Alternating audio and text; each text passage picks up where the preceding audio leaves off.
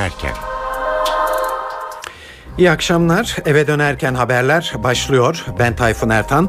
Günün haberleri ve yorumlarıyla yine 19.30'a kadar sizlerle beraber olacağız. Öne çıkan gelişmelerin özetiyle başlıyoruz.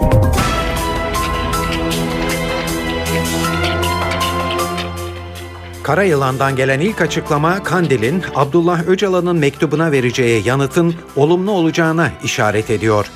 PKK elinde tuttuğu 10 kamu görevlisini bir hafta içinde salı vereceğini de açıkladı. BDP 21 Mart Nevruz kutlamasının sadece Diyarbakır'da yapılmasına karar aldı. Meclisin Uludere olayını soruşturan komisyonun raporunda Genelkurmay ve Başbakanlığın adlarının dahi geçmediği olayın adi bir vaka olarak görüldüğü ileri sürüldü. Şampiyonlar Ligi'ndeki erken finalin galibi Real Madrid oldu. İngiltere'de maçı yöneten hakem Cüneyt Çakır'ın verdiği tartışmalı kırmızı kart sert tepkiye yol açtı. Ve Venezuela'da devlet başkanı Hugo Chavez'in ölümü üzerine 7 gün süreyle yas ilan edildi.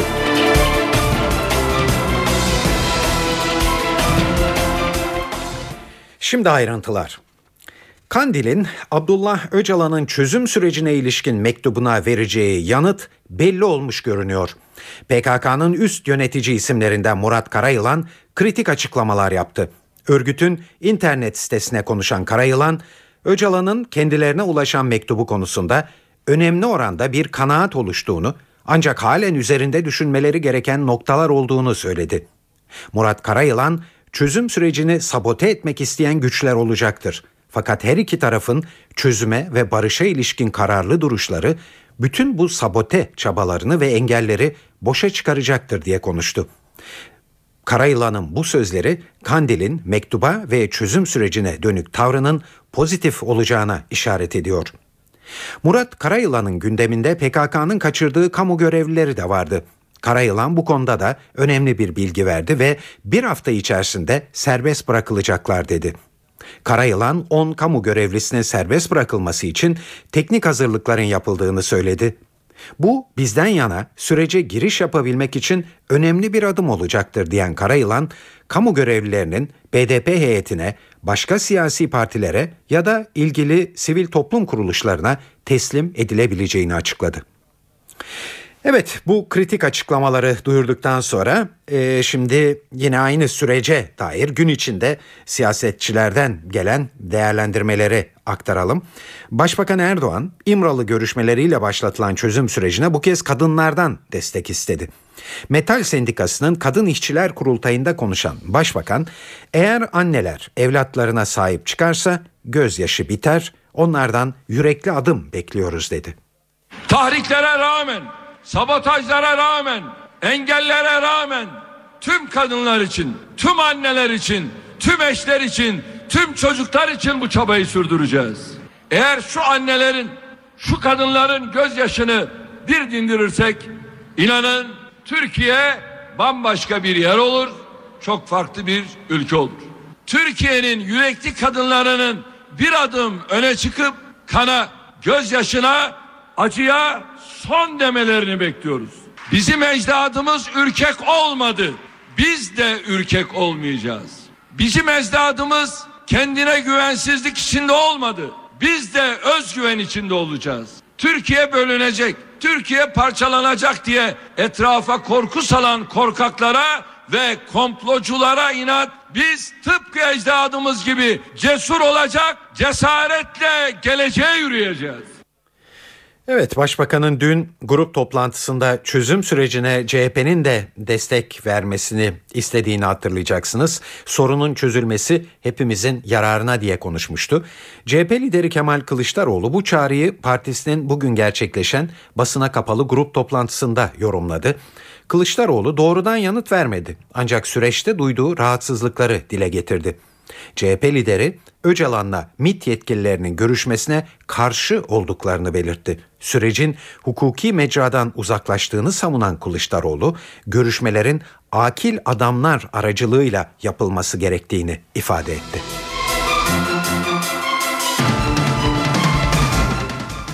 21 Mart'ta kutlanacak olan Nevruz Bayramı'nın bu yıl geçmiş dönemlerden daha farklı, daha önemli olacağına kuşku yok.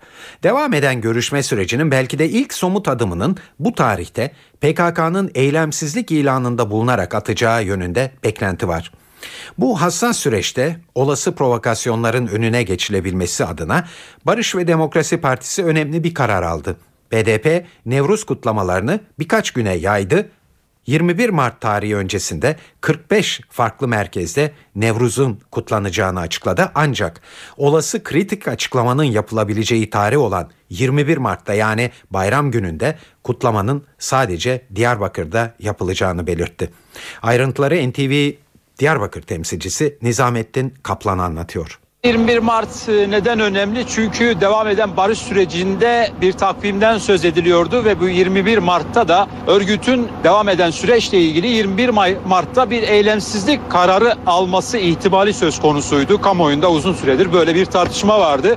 Bu tartışmalar devam ederken Barış ve Demokrasi Partisi'nin de 21 Mart'taki kutlamalarla ilgili programları da yavaş yavaş netleşmeye başladı. 17 ile 21 Mart tarihleri arasında kutlamalar yapılacak ve şu anda öngörülen 40 45 ayrı merkezde Nevruz ateşlerinin yakılması planlanıyor ve ilk startta 17 Mart'ta 18 ayrı merkezde yapılacak. Aralarında İstanbul, Adana, Mersin gibi kentler bulunacak ve daha sonra kutlamalar devam edecek 21 Mart'a kadar. Ancak bu kez bir ilk gerçekleşti. Barış ve Demokrasi Partisi bir anlamda Nevruz kutlamalarının finalini 21 Mart'ta Diyarbakır'da yapacak ve o gün için tertip komitesi başka bir kutlama programı koymadı. Başka kentlerde bir kutlama programı hazırlamadı. Dolayısıyla 20 21 Mart'ta sadece Diyarbakır'da Nevruz kutlaması olacak ve bölgedeki birçok il ve kentte de buraya e, katılımların sağlanması bekleniyor. Böylece 21 Mart'ta burada e, belki e, çok önemli mesajların verilmesi de öngörülüyor. Tabii ki bunu bekleyip görmek lazım ama bu yıl için bir ilkin gerçekleştiğini söyleyebiliriz. Geçen yıldan da bir hatırlatma yapalım. 18 Mart'ta kutlamak istemişti Barış ve Demokrasi Partisi Diyarbakır'daki Nevruz'u ancak valiliğin izin vermemesi üzerine bazı sıkıntılar yaşanmıştı, olaylar çıkmıştı. Ama bu yıl için henüz izin konusunda net bir bilgi yok ama Barış ve Demokrasi Partisi'nin 21 Mart için bir final hazırlığı içerisinde olduğunu söyleyebiliriz. Uludöre'de 34 kişinin ölümüne neden olan bombardımana ilişkin olarak Meclis Alt Komisyonu'nun 14 aydır üzerinde çalıştığı rapor tamamlandı. Uludere Alt Komisyonu 76 sayfa olarak hazırlanan raporu 3'e karşı 5 oyla kabul etti. Muhalefet raporda Genelkurmay ve Başbakanlığın adının dahi geçmediğini, olayın adi bir vaka olarak görüldüğünü ileri sürdü. NTV muhabiri Miray Akta Uluç'u dinliyoruz. 34 kişinin hayatını kaybettiği Uludere olayıyla ilgili Türkiye Büyük Millet Meclisi'nde hazırlanan rapor bir yıl 3 ayın ardından bugün tamamlandı. Raporun son halinin 76 sayfa olduğu belirtildi ve bugün 3 saat süren komisyon toplantısında raporun sonuç ve değerlendirme kısmı hazırlandı. Raporun bugün son hali komisyon üyelerine de okundu ancak komisyon üyelerine yazılı bir metin dağıtıldı fakat komisyon toplantısı bittikten sonra gizlilik nedeniyle e, rapor geri toplandı. Hem muhalefet hem iktidar milletvekillerinden. Muhalefet milletvekilleri rapora karşı 3 red oyu kullandılar ancak iktidar milletvekillerinin 5 oyuyla rapor bugün kabul edildi. Gelecek salıya kadar muhalefet milletvekillerine şerhlerini sunması için süre verildi. Şerhlerini sunduktan sonra önümüzdeki hafta içerisinde üst komisyona aktarılacak rapor ve sonrasında da meclis başkanlığına aktarılacak. Hemen rapordan bazı satır başlarını muhalefet milletvekillerine aktardıklarına göre anlatmamız gerekirse yaklaşık dörtte üçü teknik bilgilerden oluşuyor. Raporda kasıt yok ifadeleri kullanılıyor ama bir kaza olduğu bilgisi de yer almıyor. Sınır geçişiyle ilgili tavsiyeler var. Sınır geçişinin açılması, elektronik kontroller, elektronik kameralarla kontrol edilmesi, sınıra teller konulması, bir PKK itirafçısının verdiği bilgiye göre de e, iki PKK militanında bu kişiler arasında yer aldı. Askeri yetkililerle sivil yetkililer arasında koordinasyon bozukluğunun yer aldığı ve valilerin bundan sonraki süreçte operasyonlarla ilgili bilgilendirilmesi gerektiği, ayrıca ailelere verilen tazminatlar ve e, olayın sorumlusunun kim olduğu konusunda da bir ifadenin yer almadığını belirtiyor. Muhalefet milletvekilleri bunun gerekçesi olarak da komisyonun bir yargı makamı olmadığı için olayın sorumluları ile ilgili herhangi bir bilgi paylaşmadığını belirttiler. Son olarak şu notu da düşmekte fayda var. Önümüzdeki günlerde bir iki gün içerisinde Cumhuriyet Halk Partisi de bir rapor hazırlayacak ve söz konusu raporunda e, Heron görüntülerini kimlerin değerlendirdiği, vur emrini kimin verdiği, istihbaratın nereden geldiği ve hedef tayini kimler yaptığı gibi bilgilerin her ne kadar bu raporda yer almasa da kendi raporlarında yer alacağını belirtiyor CHP'liler. Akademisyen Pınar Seley'in müebbet hapse çarptırıldığı Mısır çarşısı patlamasıyla ilgili davada mahkeme gerekçeli kararını açıkladı.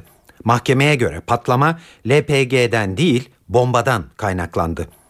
407 sayfadan oluşan gerekçeli kararda kamuoyunun yakından tanıdığı sosyolog Pınar Seley'in neden ağırlaştırılmış müebbet hapis cezasına çarptırıldığı anlatıldı. Kararda Seley'in PKK örgütünde yönetici konumunda olduğu ve bu eylemi organize ettiği vurgulandı. Pınar Selek bu davada daha önce iki kez beraat etmiş ve Yargıtay 9. Ceza Dairesi Selek'e ceza verilmesi talebiyle bu kararı iki kez bozmuştu. Sonunda yerel mahkeme son kararında Yargıtay'ın talebine direnmemiş ve Selek'i ağırlaştırılmış müebbet hapse mahkum etmişti.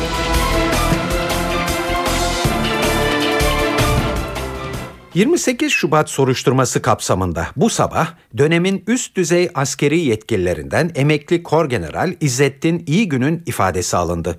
Savcı Sincan'da tankları ben yürüttüm diyen eski eğitim doktrin komutanı İyigün için tutuklama talep etti.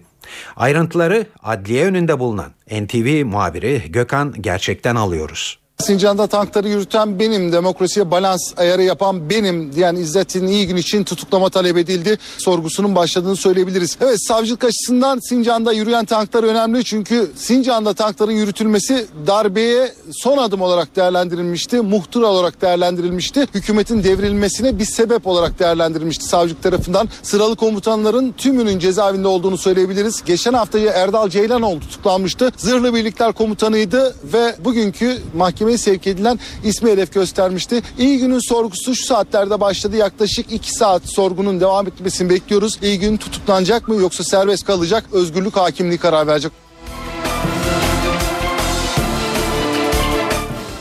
Karun hazinesinin en önemli parçası olarak kabul edilen ve Uşak Arkeoloji Müzesi'nde sahtesiyle değiştirilerek çalınan deniz atı broşu Türkiye'ye iade edildi. Yurt dışında Interpol aracılığıyla da aranan broşa Berlin'de rastlandı. Alman yetkililer broşu Kültür Bakanı Ömer Çelik'e teslim etti. Saf altından milyonlarca lira değerindeki deniz atı broşu çalındığı yerde Uşak'ta sergilenecek yine. Sanat tarihçisi Hayri Yılmaz, Kültür Bakanlığı'nın çalınmış eserlerin geri alınması çabalarının önemine vurgu yapıyor. Ancak Yılmaz, üzücü olayların tekrarlanmaması için yetkililere büyük görev düştüğü görüşünde.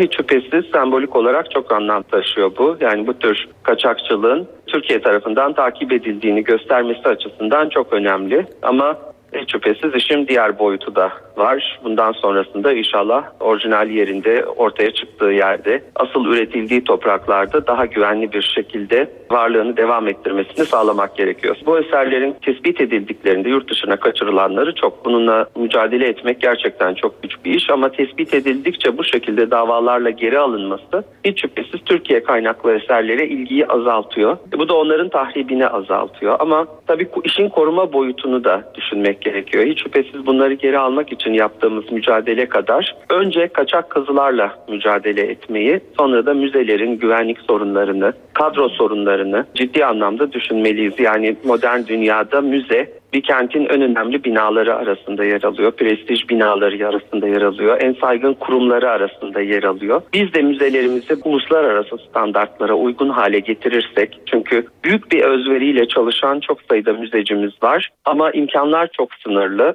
Onu unutmamak gerekiyor. Hiç şüphesiz kötü niyetli işte e, her meslek grubunda olduğu gibi yanlışa düşen müzeciler de olabilir ama büyük çoğunluğu müzecilerin büyük bir özveriyle çalışıyor. Müzecilerimiz uluslararası standart fiyatları çoktan yakalamış durumda ama inşallah müzelerimiz, onların bütçeleri bu eserlerin korunmasını sağlayacak. Yere getirilmesi hiç şüphesiz çok önemli ama aynı zamanda korunması için de çaba harcanmalı.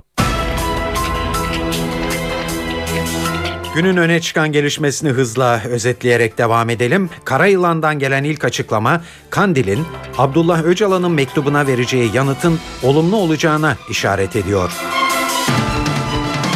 Ve PKK elinde tuttuğu 10 kamu görevlisini bir hafta içinde salı vereceğini de açıkladı. Şimdi günün diğer öne çıkan gelişmeleriyle devam ediyoruz. Şampiyonlar Ligi'ndeki erken finalin galibi Real Madrid oldu. İspanyol ekibi Cüneyt Çakır'ın yönettiği maçta Manchester United'ı deplasmanda elemeyi başardı. Birbirin rövanşında önce 1-0 geri düşen Real Madrid, Manchesterlı Nani'nin oyundan atılmasından sonra bulduğu iki golle adını çeyrek finale yazdırdı. Müsabakaya hakem Cüneyt Çakır'ın kırmızı kart kararı damga vurdu. Bu konuda İngiliz basınında yapılan yorumları az sonra aktaracağız sizlere. Ancak önce maç sonuna gidiyoruz. Karşılaşma sonrası tüm gözler Çakır'a büyük tepki gösteren Alex Ferguson'ın üzerindeydi. Ancak Ferguson basın toplantısına gelmedi. Yardımcısı Mike Fallon'ı gönderdi.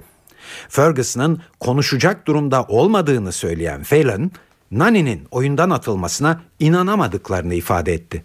No, I don't think the manager is. Uh, Sanırım hepimiz hakemin çok ağır ve muhtemelen inanılmaz bir kararına tanıklık ettik. Büyük maçlarda verilmiş bundan daha kötü bir karar ilk anda aklıma gelmiyor. Tüm oyun kontrolümüz altındaydı. Ancak performansımız tek bir kararla çöpe gitti. Menajer ve oyuncular çok üzgün. Soyunma odasında neden böyle olduğunu düşünüyorlar. Bu yüzden karşınızda bu harika kulübün menajeri yerine ben varım. Peki kazanan taraf ne dedi? Real'in teknik patronu Jose Mourinho rakiplerine hakkını teslim etti. Mourinho United'a övgüler yağdırdı.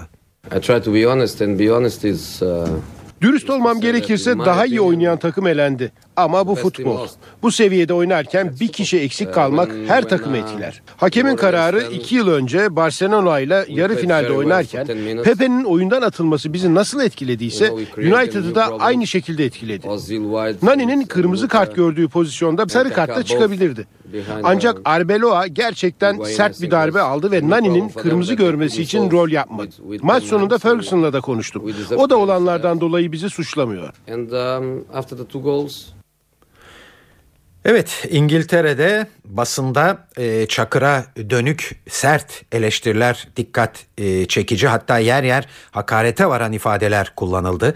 Çakır'ın İngiltere'yi ayağa kaldıran yönetimine ilişkin haberleri BBC Türkçe servisinden Alper Ballı derledi. Cüneyt Çakır'ın özellikle kırmızı kart kararı tartışılıyor burada. Tartışmalı bir karar olduğunun altı çiziliyor. Nani bakmıyordu deniyor rakibine. Kazayla kramponun tabanı geldi deniyor. Öte yandan bir birin revanşında Manchester United evinde 1-0 önde kırmızı kartla bir anda oyunun da dengesi değişmiş oldu ve arkasından işte goller geldi. O, onun yarattığı bir şok var. Ee, Daily Telegraph Kırmızı Şeytanlar büyük bir hırsızlığın kurbanı oldu diye vermiş bugün haberi. İyi bir maç kötü bir hakem kararıyla mahvoldu diyor Harry Winter Daily Telegraph yazarı. Manchester United'ın sponsoru Türk Hava Yolları biliyorsunuz. Manchester United'la kontrat yenilemek isteyen Türk Hava Yolları'na iyi şanslar diyor Winter yazısında. Ee, Independent gazetesinden Sam Wallace Çakır'ın dün gece İstanbul'dan gelip enkaz yaratan bir güce dönüştüğü görüşünde. Genel hava, e, gazetelerdeki genel hava kararın haksız olduğu yönünde. Hayal kırıklığının bir nedeni de İngiliz basında, İngiliz kamuoyunda yaygınlaşan hayal kırıklığının bir nedeni e, artık Şampiyonlar Ligi'nde bu sene İngiliz takımı kalmayacak çok büyük olasılıkla. Gerçi haftaya Arsenal Bayern Münih deplasmanda olacak ama ilk maçı evlerinde 3-1 kaybetmişlerdi. Dolayısıyla pek fazla şansları yok çeyrek finale çıkmak için ve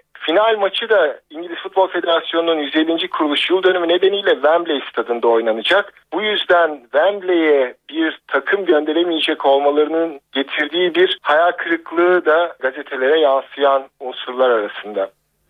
Evet canı yanan tarafta öfke hakim gördüğünüz gibi ancak sağduyulu ve tarafsız bir yorum da aktaralım sizlere. Ee, bunun için de eski hakem Serdar Tatlı'ya başvurduk. Tatlı da birçok meslektaşı ve spor yorumcusu gibi kırmızı kartın yanlış kullanıldığını söylüyor. Nani topa bakıyor. Real Madrid'li oyuncu geldiği zaman onu hiç görmüyor bile. Direktmen ayak teması var. Tabanla bir temas var gibi görülmesine rağmen bunun kasıtla ilgili bir tarafı söz konusu değil. Oyuncunun niyeti topla oynama olduğu için en fazla kontrolsüz hareketten dolayı Nani'ye bir sarı kart çıkabilir. Cüneyt Çakır'ın böyle bir karşılaşma yönetmesi bir Türk olarak insanı gururlandırıyor.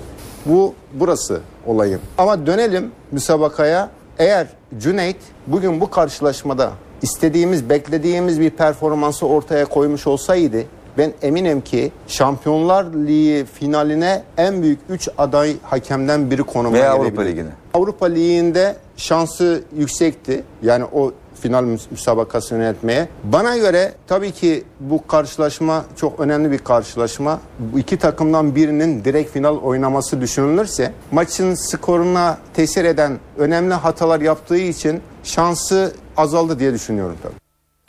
Evet Çakır'a tepki büyük ancak UEFA karar vermek için gözlemci raporlarını bekleyecek. İngiliz Guardian gazetesine konuşan UEFA sözcüsü bizim açımızdan kırmızı kartla ilgili herhangi bir sorun yok. Prosedür gereği hakem gözlemcisiyle maç delegesinin resmi raporlarını bekliyoruz. Onlar da pozisyonla ilgili bir endişe taşıyorlarsa ona göre tavır alırız ifadelerini kullandı. UEFA sözcüsü Cüneyt Çakır'ın bu sezon Şampiyonlar Ligi'nde tekrar maç yönetip yönetmeyeceği sorusuna da kendisi hakem listemiz içinde yer almaktadır yanıtını verdi.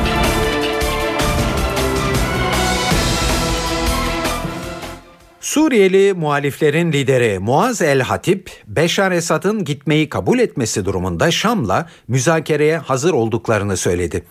Hatip biz çözüme açığız, olaya insani yönden bakıyoruz, önemli olan kanın durması dedi. Uluslararası toplumun Esad'ın ayrılmasından sonra ülkede mezhep savaşı çıkacağı ve Suriye'nin parçalanabileceği yönündeki kaygılarının yersiz olduğunu ifade eden El Hatip, Suriye Afganistan olmayacak diye konuştu. Milliyet gazetesinin sorularını yanıtlayan El Hatip, Esad giderse Aleviler zarar görmeyecek dedi ve ülkede yaşayan Hristiyanlara da güvence verdi. Herkes rahat olsun, biz kan davası gütmeyeceğiz diye konuştu. Rejime sert eleştiriler getiren Suriyeli muhalif lider Muazel Hatip, muhalif gruplar içerisinde radikal cihatçıların bulunduğu yönündeki iddiaları da yabancı cihatçıların varlığı devrimimizin meşruiyetine gölge düşürmek için kullanılıyor. Onlar sayıca azlar, kimse merak etmesin, bizim sosyal yapımız radikalleşmeye uygun değil sözleriyle yanıtladı. Yine Suriye ile devam edelim. Suriye'den komşu ülkelere sığınan mültecilerin sayısı 1 milyona ulaştı. Birleşmiş Milletler Mülteciler Yüksek Komiserliği 1 milyon sığınmacının neredeyse yarısının çocuklardan olduğunu da duyurdu. Birleşmiş Milletler Komiteri, Komiseri Antonio Guterres, Suriye'nin topyekün bir felakete sürüklendiği uyarısında bulundu. Uluslararası toplumdan büyük destek görmeden bu insani krizi çözmek mümkün olmayacak. Orta Doğu'da olası bir patlamayı önlemek için de acilen siyasi çözüm bulunmalı. Evet Suriye'den kaçanlar Türkiye, Lübnan, Irak, Mısır ve Ürdün'e sığınmaktalar.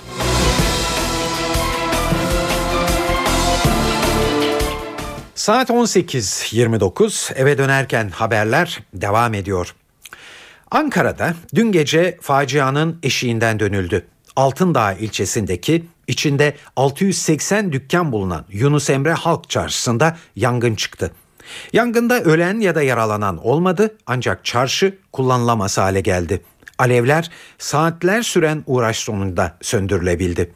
Ayrıntıları NTV muhabiri Murat Koralp'ten alıyoruz. Ankara Altındağ'da 680 iş yeri kül oldu. Yunus Emre Halk Pazarı'nda çıkan yangın 10 dakika içinde yayıldı. İtfaiyenin alevlerle mücadelesi ise 5 saat boyunca devam etti. Soğutma çalışmaları ise 10 saatten uzun sürdü. Halk pazarını saran alevler çevre sakinlerini de korkuttu. Çarşının hemen yanındaki iki akaryakıt istasyonu yangının yayılma ihtimaline karşı tahliye edildi. İtfaiye ekipleri akaryakıt istasyonlarına köpük sıktı. Ayrıca bölgedeki iki otelde tahliye edildi. Mahallenin elektriği de her ihtimale karşı itfaiye tarafından kesildi. Yangının bilançosu hava aydınlandığında ortaya çıktı. Gece 12 sularında başlamıştı yangın. Halk pazarından geriye bir enkazın kaldığı görüldü. Konuştuğumuz esnaflar şundan şikayet ediyorlar. Sigortası yoktu çoğunun dükkanlarının. Şimdi zararlarının nasıl tazmin edileceğine yönelik bir kafa karışıklığı var. Gece saatlerinde Ankara Büyükşehir Belediye Başkanı Melih Gökçek yangının olduğu bölgeye geldi. Zararların bir şekilde tazmin edileceğini söyledi. Ankara Valiliği, Büyükşehir Belediyesi ve itfaiye yangının çıkış nedenini bulmak için çalışma başlatmıştı. Zararların nasıl tazmin edileceği de bu yapılan toplantıda ortaya koyulmaya çalışılacak. Bir diğer talihsizlikte aybaşı olması nedeniyle çoğu esnafın yeni malzeme almalarıydı. O yeni malzemeleri de depolarına koymuşlardı. Depolarda küle dönünce elde avuçta esnafın elinde avucunda hiçbir şey kalmadı. Gün içerisinde soğutma çalışmaları 10 saat boyunca sürdü dedik. Zarar tespit çalışmaları halen devam ediyor. Çarşının güvenlik kamerası görüntüleri de emniyette incelemeye alındı. Murat Barış Koral, NTV Radyo Ankara.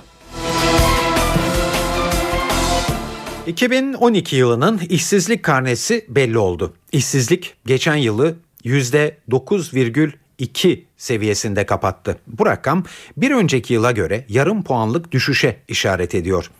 Kayıtlı işsizlerin sayısı da 100 bin kişi azaldı. Verileri Ankara muhabirlerimizden Ahmet Ergen derledi. 2012 yılında işsizlik oranı %9,2 oldu genel rakam bu. Peki bu rakam ne anlama geliyor? Birkaç başlıkla aktaralım. Öncelikle orta vadeli programda yer alan hedefin çok küçük oranda da olsa üstüne çıkıldı. Yani hedefte bir sapma var. Hedef %9'du. %9,2 olarak gerçekleşti. Ancak şunu da vurgulamakta fayda var. 2011 yılına göre yarım puandan fazla düşüş var işsizlikte. 2011 yılının yıllık işsizlik rakamı %9,8'di ve aslında orta vadeli programın bir önceki olanında 2012-2014 olanında 2012 için %10,4 oranında bir işsizlikten söz edilen hedefler söz konusuydu. Daha sonra revize edilip 9'a çekilmişti. 9,2 oranında gerçekleşti. İşsiz sayısı 2010 2011'den 2012'ye yıllık anlamda gelene kadar 97 bin kişi azaldı ve 2012 sonu itibariyle Türkiye'de kayıtlı işsizlerin sayısı 2 milyon 518 bin kişiye düşmüş durumda. Söylediğimiz gibi bir yılda 97 bin kişilik bir azalma söz konusu. 2012 yılında Türkiye'de 711 bin kişi yeni iş buldu. İstihdamda bu oranda bu rakamda bir artış söz konusu. Diğer detayları da vermemiz gerekirse işsizlik oranının en yüksek olduğu bölge Güneydoğu Anadolu bölgesi. Türkiye'nin genel işsizlik oranı %9,2 iken Güneydoğu Anadolu bölgesinde %12,4 olarak gerçekleşmiş durumda. En yüksek istihdam artışı yani çalışanların sayısındaki artışın en yüksek olduğu yer İstanbul. 282 bin kişi artmış durumda İstanbul'da istihdam ve istihdam edilenlerin %18'den fazlası İstanbul'da bir işte çalışıyor, İstanbul'da yaşıyor. Yani her çalışan kayıtlı olarak çalışan her 5 kişiden biri İstanbul'da rakamlar böyle bir tabloyu da önümüze koyuyor. Evet bu ekonomi haberini de para ve sermaye piyasalarında bugünkü gelişmelerle sürdürelim. Ayrıntıları CNBC'den Enis Şener'den anlatıyor. Küresel piyasalarda bahar havası devam ediyor.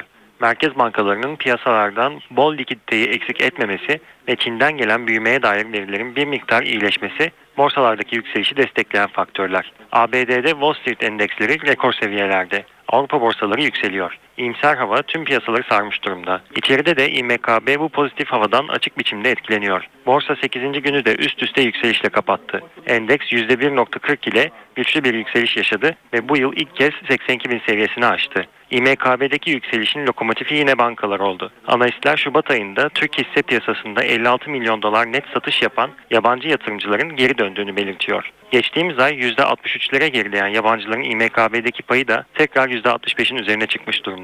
Para piyasalarında euro dolar 1.30'un altına gelmemek için direnmeye devam ediyor. Parite bir süredir dar bantta işlem görüyordu. TL'de ise değerlenme var. Dolar TL 1.79'a doğru geriliyor. Analistler Merkez Bankası'nın TL'de çok fazla değerlenme istemediğini hatırlatıyor ve bu trendin devam etmesi durumunda yeni tedbirlerin gündeme gelebileceğini ifade ediyor. Tahvil piyasasında bir süredir devam eden sınırlı satış bugün yerini alımlara bıraktı ve gösterge faiz tekrar %5.75 seviyesine gerileyerek günü tamamladı. Eve dönerken haberler devam ediyor. Yayınımıza günün öne çıkan gelişmelerinin özetiyle devam ediyoruz.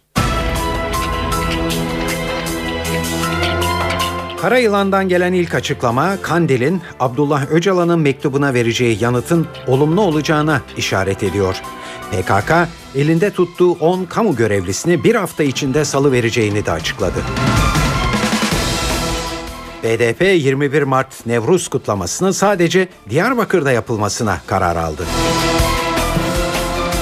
Meclisin Uludere olayını soruşturan komisyonun raporunda Genelkurmay ve Başbakanlığın adlarının dahi geçmediği olayın adi bir vaka olarak görüldüğü ileri sürüldü.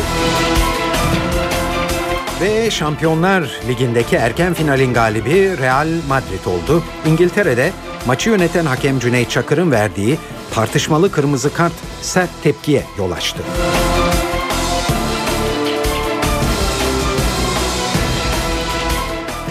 Evet, özetini dinlediğiniz bu haberleri ayrıntılı olarak saat başında sizlere e, duyuracağız.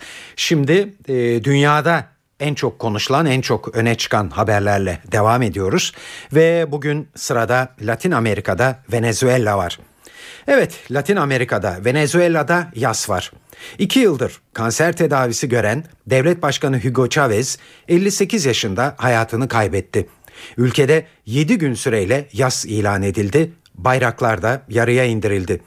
Chavez cuma günü son yolculuğuna uğurlanacak.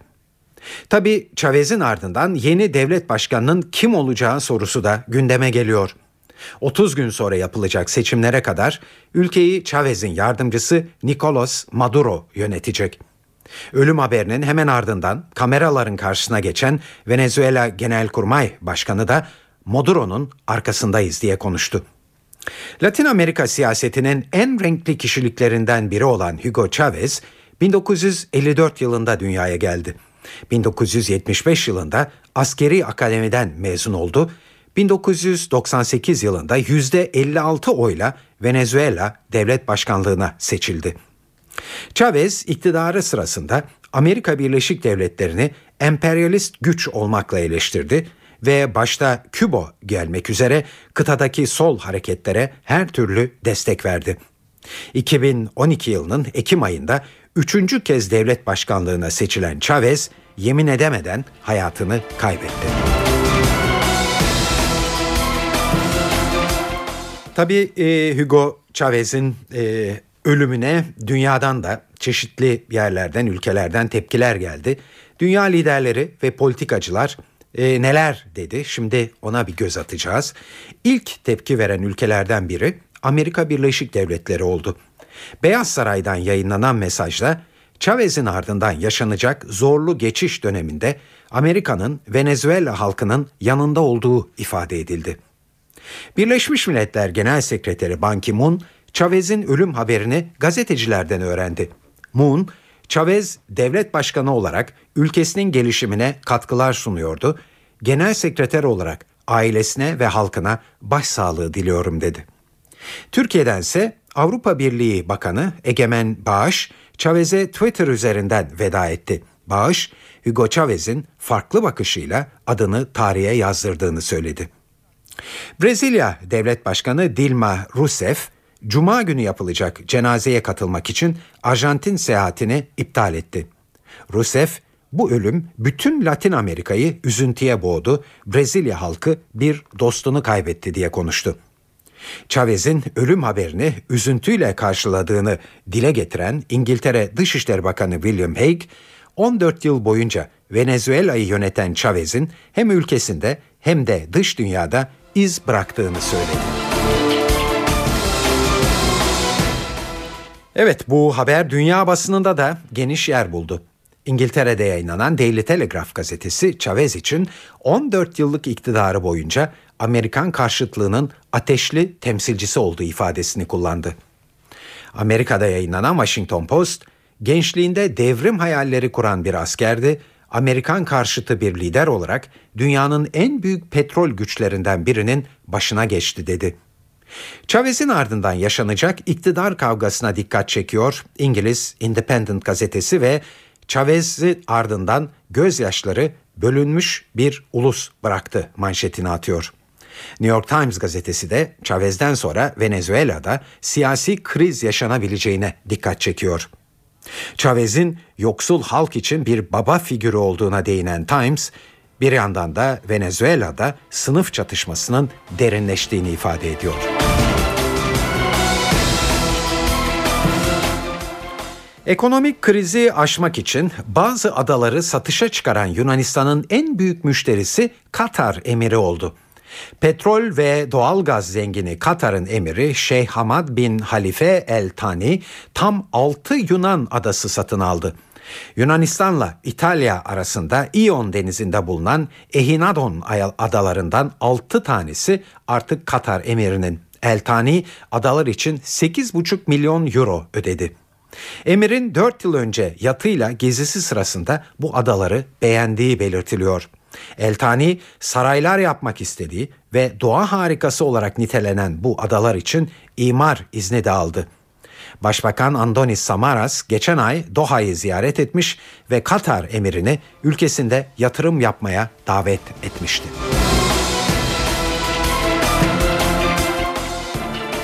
İngiltere kraliyet tahtının ikinci sıradaki varisi Prens William'ın eşi Kate Middleton, Temmuz ayında dünyaya gelmesi beklenen bebeklerinin cinsiyetini ağzından kaçırıverdi.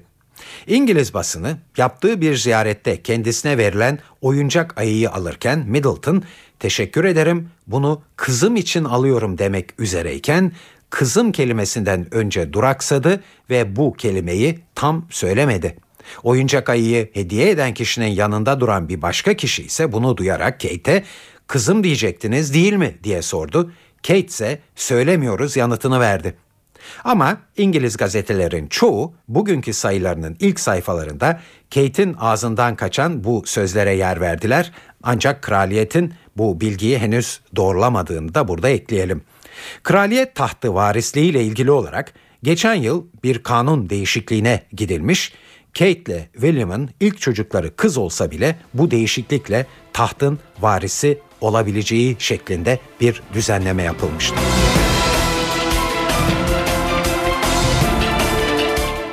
Avustralya 6 iş kolunda çalışacak eleman arıyor. Seçilecek 6 kişi hem cennet gibi adalarda çalışacak hem de 6 ayda 100'er bin dolar kazanacak. Söz konusu 6 kişi farklı branşlarda görev yapacak ancak bu görevler sıradan işler değil. Biri festivallere katılarak düşüncelerini sosyal medyada paylaşacak. Bir diğeri en iyi restoranlara gidip yemekleri değerlendirecek. Bir başkası ise turistler için yeni yerler keşfedecek.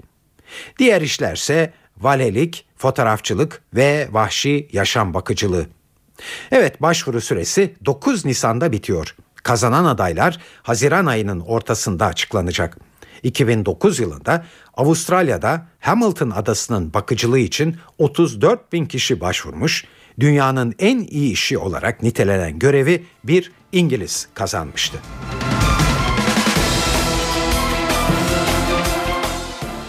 Dünyanın en yaşlı kadını 115 yaşına girdi. Japonya'nın Osaka kentinde bir huzur evinde yaşayan Japon kadın bugüne kadar hiçbir ciddi hastalık geçirmemiş. Evet Japon kadın doğum gününü kutlayanlara uzun ve sağlıklı bir ömrün sırrını paylaştı. Ona göre bunun reçetesi basit, iyi uyuma ve iyi beslenme. 1898 yılında doğan Okawa 115 yaşında bir kez daha tekrarlarsak 3 çocuk ve 4 torun sahibi. Evet şimdi futbol dünyasından haberlerle devam ediyoruz. Eve dönerken haberlere. Avrupa Ligi 3. turu ilk maçında Çek Cumhuriyeti'nin Victoria Pilsen takımı ile deplasmanda karşılaşacak olan Fenerbahçe Praga gitti. Sarı lacivertler bu akşam maçın oynanacağı statta son çalışmalarını yapıp hazırlıklarını tamamlayacaklar. Ayrıntıları Pilsen'de bulunan NTV Spor muhabiri Aykut Yıldırım'dan alıyoruz. Fenerbahçe deplasmanda UEFA Avrupa Ligi'nde Victoria Pilsen ile karşı karşıya gelecek Sarı Lacivertler. Sabiha Gökçen Havalimanı'ndan hareketle Çek Cumhuriyeti'ne Prag'a geldi. Prag'dan da bir saatlik karayolculuğu sonunda Pilsen kentinde kamp yapacağı otele yerleşti Sarı Lacivertler. Türkiye saatiyle saat 19.30'da maçın oynanacağı stadyumda Doğusan Arena'da Fenerbahçe Teknik Direktörü Aykut Kocaman'ın basın toplantısı olacak. Sonra saat 20'de Fenerbahçe yine maçın oynanacağı bu statta son antrenmanını gerçekleştirecek maçtan önce futbolcular stadyumu zemini tanıma şansı bulacaklar. Kadroya dönecek olursak Aykut Kocaman 20 kişilik bir kadroyla Çek Cumhuriyeti'ne geldi. Ee, Emre Belezoğlu Atletico Madrid forması ile daha önce forma giydiği için UEFA Avrupa Ligi'nde bu karşılaşmada forma giyemeyecek isimler arasında. Ee, bunun dışında Egemen'in kart cezası nedeniyle bu karşılaşmada oynamayacağını söyleyebiliriz. Aykut Kocaman, Miroslav Stoh, Miloš Krasic, e, Hasan Ali Kaldırım, Orhan Şam, Sezer Öztürk gibi isimleri de İstanbul'da bıraktı. Bu maçı kadrosuna dahil etmedi. Genç oyuncular Salih Uçan ve Beykan Şimşek'in de e, yine 20 kişilik kadroda yer aldıklarını belirtelim. E, Fenerbahçe'de özellikle orta saha konusunda Raul Meireles'in de tabi cezası olduğunu unutmadan tekrar hatırlatayım. Orta saha konusunda bu karşılaşma öncesinde nasıl bir kadroyla sahaya çıkacağı merak konusu Aykut Kocaman'ın şu an itibariyle son dönemde forma giyen oyunculardan sadece ikisi kadroda. Emre Belezoğlu ve Meireles dışarıda. Mehmet Topal ve Christian ise kadroda bulunan isimler burada Salih Uçan'ı mı yoksa Mehmet Topuz'u mu tercih edecek Aykut Kocaman Pilsen karşısında. Ee, bunu da son antrenmandan sonra belki bilgiler almış oluruz. Ee, bununla da ilgili biraz önce de Victoria Pilsen teknik direktörünün açıklamaları vardı. Fenerbahçe'nin özellikle hücum hattında güçlü bir takıma sahip olduğunu belirtti. Ee, hem Kayt gibi tecrübeli bir oyuncuları var. Ee, hücum anlamında yine Afrikalı çok özel oyuncuları olduğunu söyleyebilirim Fenerbahçe'nin. Zor bir rakip hafta içerisinde yine kendilerini izleme şansımız oldu ama e, yine lig karşılaşmamız vardı. Fırsat bulduğumuz kadar Fenerbahçe'yi izleyebildik, takip edebildik. Bu maçın öneminin ve Fenerbahçe'nin de gücünün farkındayız ifadelerini kullandı. Korkuların aksine çok da soğuk bir hava olmadığını söyleyelim. Pilsen'de sıfır derece gibi şu an hava ama e, öğlen e, güneş kendini gösterdiğinde daha iyi durumdaydı. E, yarın bakalım nasıl bir hava olacak. Yine maç saatine kadar biz tabii gelişmeleri aktarmaya devam edeceğiz. Evet, Avrupa futbolunun patronu Michel Platini önümüzdeki yıl Avrupa Ligi ile ilgili bir takım değişikliklere gidilebileceğine işaret etti. Alman Bild gazetesine konuşan UEFA Başkanı, Şampiyonlar Ligi'nin topladığı yoğun ilgi nedeniyle diğer turnuvaları yok ettiğini dile getirdi. Ama bu kupayla ilgili herhangi bir değişiklik yapma planları olmadığını da ifade etti Platini ve Avrupa Ligi'nin çekiciliğini arttırmak istiyoruz diye konuştu.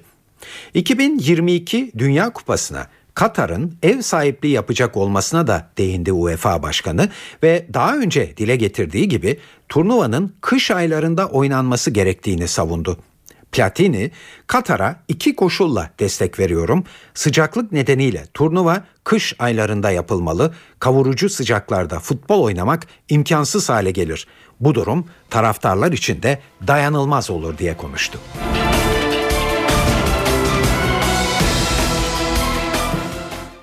FIFA'nın futbol oyun kurallarıyla ilgili birimi offside kuralında değişikliğe gitti. Offside'ın yorumlanmasında rakibi engellemek ve avantaj kazanmakla ilgili kısımdaki değişiklikler Temmuz'dan itibaren geçerli olacak. Evet yapılan değişikliğe göre bundan böyle offside alanında yer alan ve topa müdahale etmese de rakibin dikkatini dağıtan oyuncular offside'da sayılmayacaklar. Halen geçerli olan kurala göre bir oyuncu offside alanında yer alıyorsa topa dokunmasa bile rakibin dikkatini dağıtıcı bir hareket yaparsa offside'a düşmüş oluyordu. Yeni kurala göre ise artık oyuncunun rakibiyle top için mücadeleye girmesi şart koşuluyor.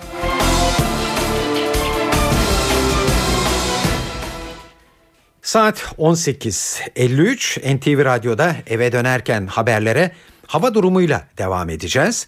Bunun için de her zaman olduğu gibi NTV Meteoroloji Editörü Gökhan Abur'u dinliyoruz. Bugün kıyı Ege Batık Akdeniz'e başlayan sıcaklık yükselmesi yarın Marmara ve iç kesimleri de etkisi altına alacak. Doğuda ise hava yarın da soğuk. Cuma günü doğuda da sıcaklıkların yükselmesini bekliyoruz. Yarın doğu ve iç kesimlerde yağış beklemiyoruz ama yer yer yoğun olmak üzere sis ve pus görülecek. Batı bölgeler Selodos'la birlikte yeniden yağış havanın etkisine girecek. Yağışlar Cuma günü Kuzey Ege'de daha kuvvetli olmak üzere Marmara'nın tamamı, Batı Karadeniz ve İç Anadolu'nun batı kesimlerinin de etkisi altına alacak. Batıdaki yağışların yer yer kuvvetli olmak üzere cumartesi günü aralıklarla devam etmesini bekliyoruz. İstanbul yarın bulutlu ama ılık. Sıcaklık 14 dereceye kadar çıkacak. Gece sıcaklıkları da 4-5 dereceler civarında olacak.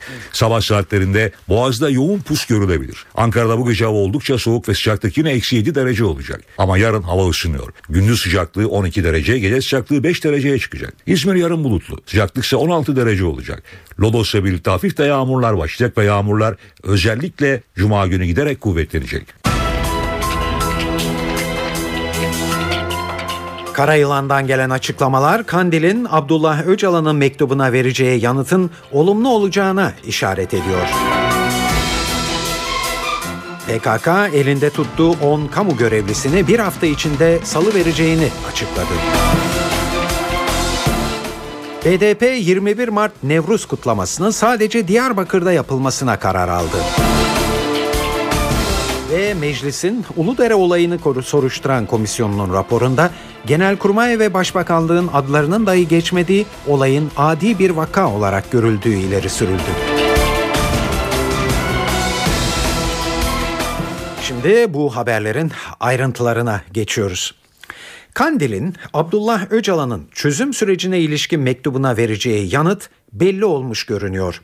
PKK'nın üst düzey yöneticilerinden Murat Karayılan kritik açıklamalarda bulundu. Örgütün internet sitesine konuşan Karayılan, Öcalan'ın kendilerine ulaşan mektubu konusunda önemli oranda bir kanaat oluştuğunu ancak halen üzerinde düşünmeleri gereken noktalar bulunduğunu söyledi. Murat Karayılan, çözüm sürecini sabote etmek isteyen güçler olacaktır. Fakat her iki tarafın çözüme ve barışa ilişkin kararlı duruşları bütün bu sabote çabalarını ve engelleri boşa çıkaracaktır diye konuştu. Tabi Karayılan'ın bu sözleri Kandil'in mektuba ve çözüm sürecine dönük tavrının pozitif olacağına işaret ediyor. Murat Karayılan'ın gündeminde PKK'nın kaçırdığı kamu görevlileri de vardı. Karayılan bu konuda da önemli bilgiler verdi ve bir hafta içerisinde serbest bırakılacaklar dedi. Karayılan 10 kamu görevlisinin serbest bırakılması için teknik hazırlıkların yapılmakta olduğunu ifade etti. Bu bizden yana sürece giriş yapabilmek için önemli bir adım olacaktır diyen Karayılan, kamu görevlilerinin BDP heyetine, başka siyasi partilere ya da ilgili sivil toplum kuruluşlarına teslim edilebileceğini de açıkladı. Evet Kandil'den gelen bu kritik açıklamaları duyurduktan sonra bugün e, Ankara'da siyasetçilerden gelen e, bazı açıklamaları da sizlere aktaralım. Başbakan Tayyip Erdoğan İmralı görüşmeleriyle başlatılan çözüm sürecine bu kez kadınlardan destek istedi. Metal Sendikası'nın Kadın İşçiler Kurultayı'nda konuşan başbakan eğer anneler evlatlarına sahip çıkarsa gözyaşı biter, onlardan yürekli adım bekliyorum dedi. Tahriklere rağmen, sabotajlara rağmen, engellere rağmen tüm kadınlar için, tüm anneler için, tüm eşler için, tüm çocuklar için bu çabayı sürdüreceğiz. Eğer şu annelerin, şu kadınların gözyaşını bir dindirirsek inanın Türkiye bambaşka bir yer olur, çok farklı bir ülke olur. Türkiye'nin yürekli kadınlarının bir adım öne çıkıp kana, gözyaşına, acıya son demelerini bekliyoruz. Bizim ecdadımız ürkek olmadı. Biz de ürkek olmayacağız. Bizim ecdadımız kendine güvensizlik içinde olmadı. Biz de özgüven içinde olacağız. Türkiye bölünecek, Türkiye parçalanacak diye etrafa korku salan korkaklara ve komploculara inat biz tıpkı ecdadımız gibi cesur olacak, cesaretle geleceğe yürüyeceğiz. Evet CHP Genel Başkanı Kemal Kılıçdaroğlu da e, partisinin basına kapalı grup toplantısında son gelişmeleri değerlendirdi. Süreçte duyduğu rahatsızlıkları dile getirdi Kılıçdaroğlu. CHP lideri Öcalan'la MİT yetkililerinin görüşmesine karşı olduklarını ifade etti. Sürecin hukuki mecradan uzaklaştığını ileri süren Kılıçdaroğlu, görüşmelerin akil adamlar aracılığıyla yapılması gerektiğini ifade etti.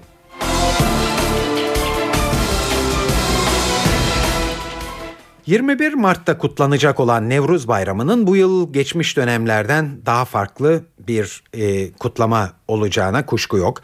Devam eden görüşme sürecinin belki de ilk somut adımının bu tarihte PKK'nın eylemsizlik ilanında bulunarak atacağı yönünde beklenti var.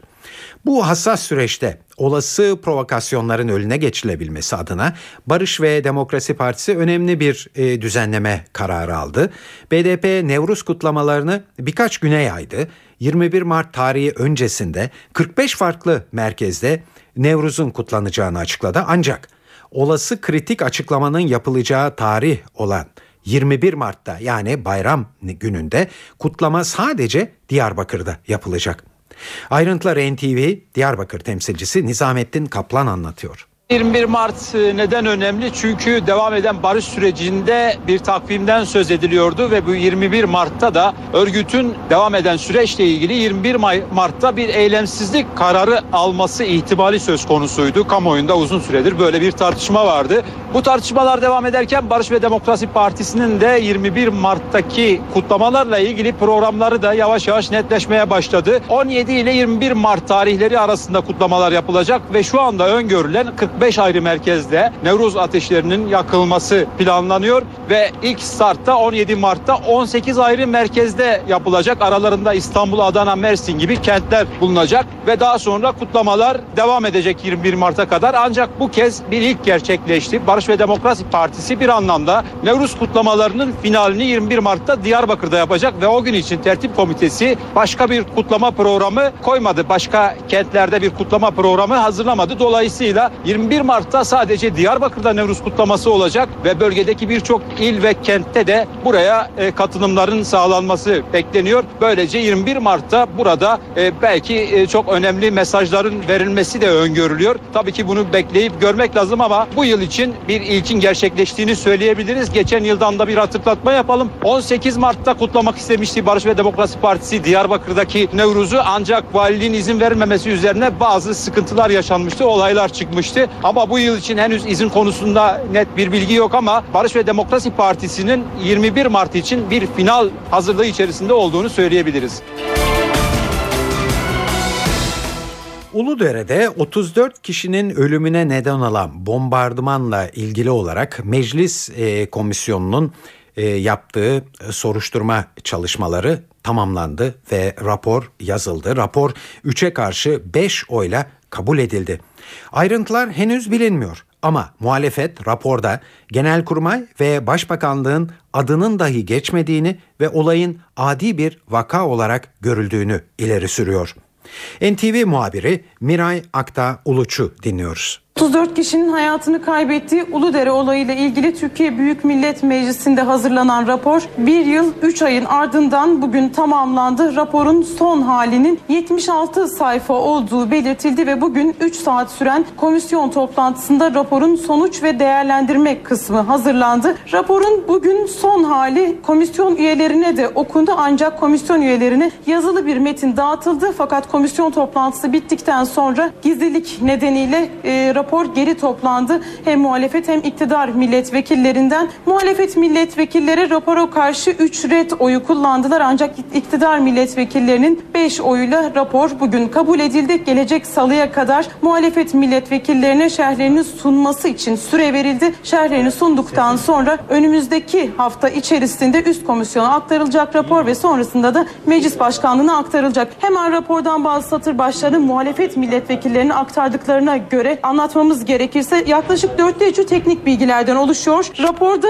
kasıt yok ifadeleri kullanılıyor ama bir kaza olduğu bilgisi de yer almıyor. Sınır geçişiyle ilgili tavsiyeler var. Sınır geçişinin açılması, elektronik kontroller, elektronik kameralarla kontrol edilmesi, sınıra teller konulması, bir PKK itirafçısının verdiği bilgiye göre de e, iki PKK militanının da bu kişiler arasında yer aldı. Askeri yetkililerle sivil yetkililer arasında koordinasyon bozukluğunun yer aldığı ve valilerin bundan sonraki süreçte operasyonlarla ilgili bilgilendirilmesi gerektiği, ayrıca ailelere verilen tazminatlar ve e, olayın sorumlusunun kim olduğu konusunda da bir ifadenin yer almadığını belirtiyor muhalefet milletvekilleri. Bunun gerekçesi olarak da komisyonun bir yargı makamı olmadığı için olayın sorumluları ile ilgili herhangi bir bilgi paylaşmadığını belirttiler. Son olarak şu notu da düşmekte fayda var. Önümüzdeki günlerde bir iki gün içerisinde Cumhuriyet Halk Partisi de bir rapor hazırlayacak ve söz konusu raporunda e, Heron görüntülerini kimlerin değerlendirdiği, vur emrini kimin verdiği, istihbaratın nereden geldiği ve hedef tayini kimler yaptığı gibi bilgilerin her ne kadar bu raporda yer almasa da kendi raporlarında yer alacağını belirtiyor CHP'liler. Saat 19.16 NTV Radyo'da eve dönerken haberler devam ediyor. 28 Şubat soruşturması kapsamında bu sabah dönemin üst düzey askeri yetkililerinden emekli Korgeneral İzzettin İyigün'ün ifadesi alındı. Savcı Sincan'da tankları ben yürüttüm diyen eski eğitim doktrin komutanı İyigün için tutuklama talebinde bulundu.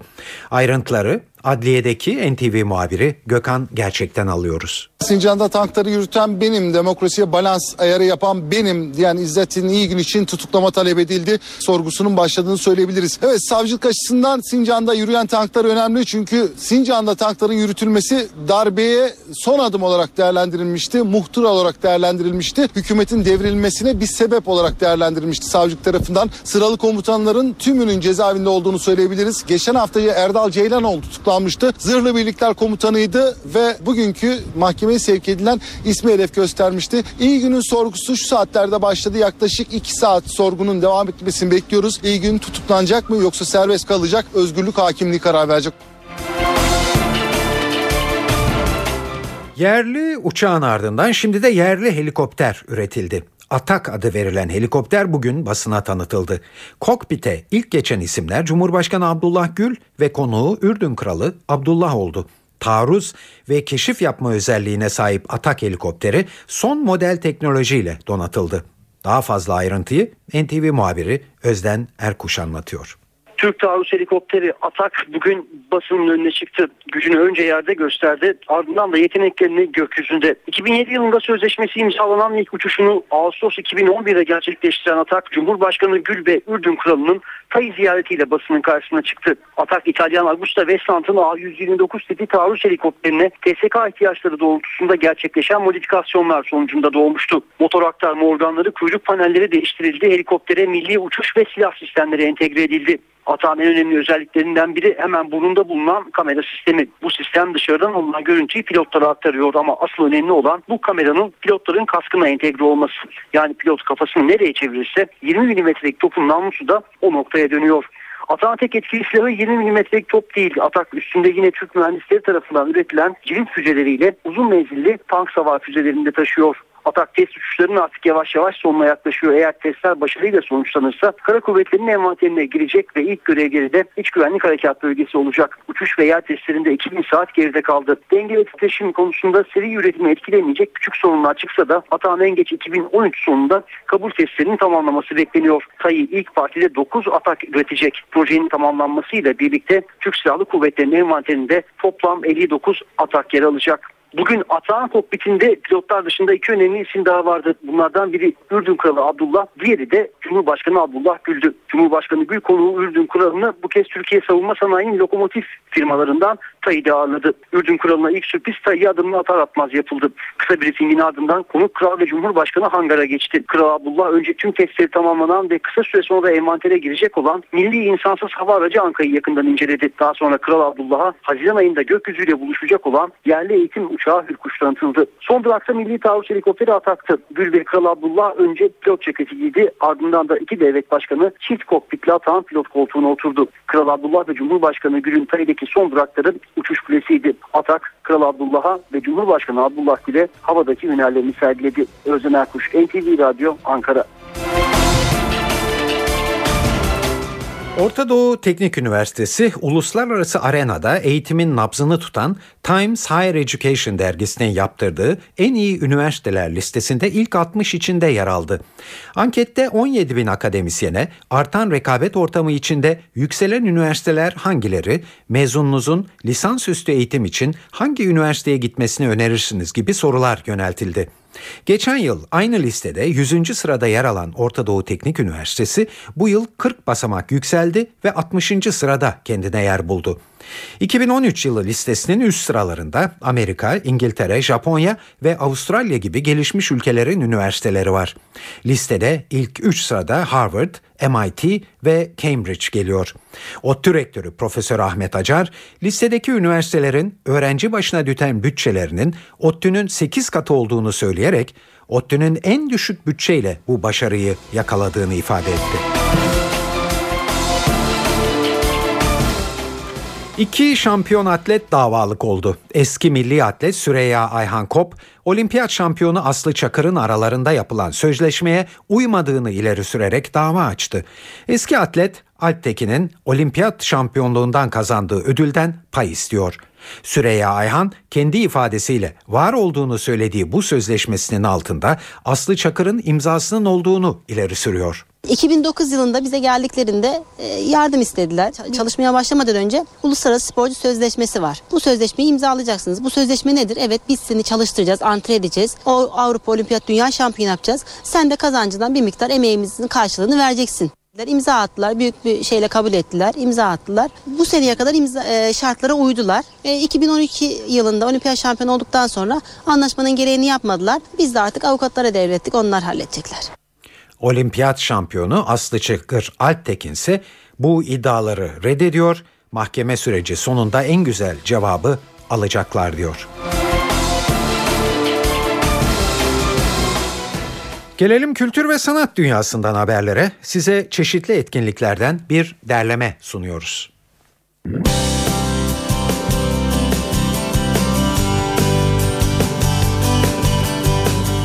İstanbul'dan başlıyoruz. Dünyaca ünlü flüt virtüözü Emmanuel Pahüt İş Sanat Kültür Merkezi'ne konuk oluyor. Kendi jenerasyonunun en heyecan uyandıran müzisyenlerinden biri olarak kabul edilen Pahüt'e bu yıl yarım asırlık tarihini kutlayan Franz Liszt Oda Orkestrası eşlik ediyor. Bach ve Vivaldi'den romantiklere ve 20. yüzyıl bestecilerine uzanan repertuarla konser saat 20'de başlıyor.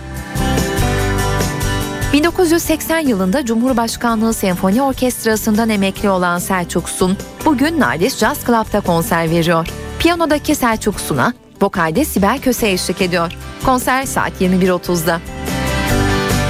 Bilgisu Erenus'un kaleme aldığı Hüseyin Köroğlu'nun yönettiği Arka Bahçe adlı oyun bugün Kağıthane Sadabat sahnesinde seyirci karşısında. Kapitalizmin tarihsel gelişimini, küreselleşmenin sonuçlarını eleştiren bir bakışla ele alıyor oyun. Rol alan isimler arasında ise Berk Samur, Deniz Evrenol, Doğan Şirin ve Güzin Özyağcılar var. Oyunun başlama saati 20. Bugün gidebileceğiniz başka etkinlikler de var. Örneğin Fransız Kültür Merkezi'nde Oscar'lı yönetmen Michael Haneke'nin ödüllü filmi Bilinmeyen Kodu izleyebilirsiniz. Birbirinden bağımsız insanların yolu bir olayla kesişiyor. Film saat 19'da başlayacak. Ankara ile devam edelim kültür sanat etkinliklerinden önerileri. Müzisyen besteci Vedat Sakman ve Grup Gündoğarken grubundan ayrıldıktan sonra solo kariyerini başarıyla sürdüren İlhan Şeşen bu akşam Ankara'da ODTÜ Kültür ve Kongre Merkezi Kemal Kurdaş Salonu'nda buluşuyor. Konser saat 20'de. 8. Türk Müziği günlerinde Ati Türk Müziği topluluğu müzikseverleri karşılıyor. Klasik müziğimizin eşsiz eserlerini seslendirecek grup saat 20'de ODTÜ Mimarlık Amfisi'nde. Ceylan Ertem Sezen Aksu şarkılarıyla bugün Hayal Kahvesi Ankara'da konser saat 21.30'da. Ankara Devlet Tiyatrosu yapımı Soğuk Bir Berlin Gecesi bugün Şinasi sahnesinde görülebilir. Oyunda Avrupa'nın ortasında uygar bir kentte, uygar insanlar arasında dili, dini ve kültürü farklı olduğu için yabancı konumuna düşen Tarık'ın hikayesi anlatılıyor. Oyunun başlama saati 20. İzmir'de Avrupa Caz Festivali devam ediyor. Festival kapsamında bugün Yuri Honing Akustik Quartet konseri var. Hollandalı saksafon sanatçısı Honing, cazı elektronikle ustaca harmanlıyor. Ahmet Adnan Saygun Sanat Merkezi'ndeki konser saat 20.30'da. İzmir Sanat'ta ise bugün müzik tarihinde kadın izleri başlıklı bir konser gerçekleşecek. Kemanda Deniz Akıncı, piyanoda Gülnare İbrahimova, viyolada Ruşen Güneş ve flütte Jülide Gündüz'ün performans sergileyeceği konser saat 20'de. Eskişehir'de Şehir Tiyatroları Özgürlüğün Bedeli adlı oyunu bugün Sanat ve Kültür Sarayı'nda sahneliyor. İnsanlığın özgürlüğünü elde edebilmek için neleri feda edebileceğini sorgulayan oyunun yönetmeni Barış Erdek. Tek perdeden oluşan oyun saat 20'de başlıyor. Evet eve dönerken haberler e, bu akşam burada sona eriyor. Günün öne çıkan gelişmesi e, Kandil'den geldi. E, Karayılan'dan gelen ilk açıklama Kandil'in Abdullah Öcalan'ın mektubuna vereceği yanıtın olumlu olacağına işaret ediyor. PKK elinde tuttuğu 10 kamu görevlisini bir hafta içinde salı vereceğini de açıkladı. Evet günün öne çıkan gelişmeleri bunlardı. Bugünkü yayınımızın editörlüğünü Sevan Kazancı, stüdyo teknisyenliğini Mehmetcan Bahadır yaptı. Ben Tayfun Ertan. İyi akşamlar, hoşçakalın.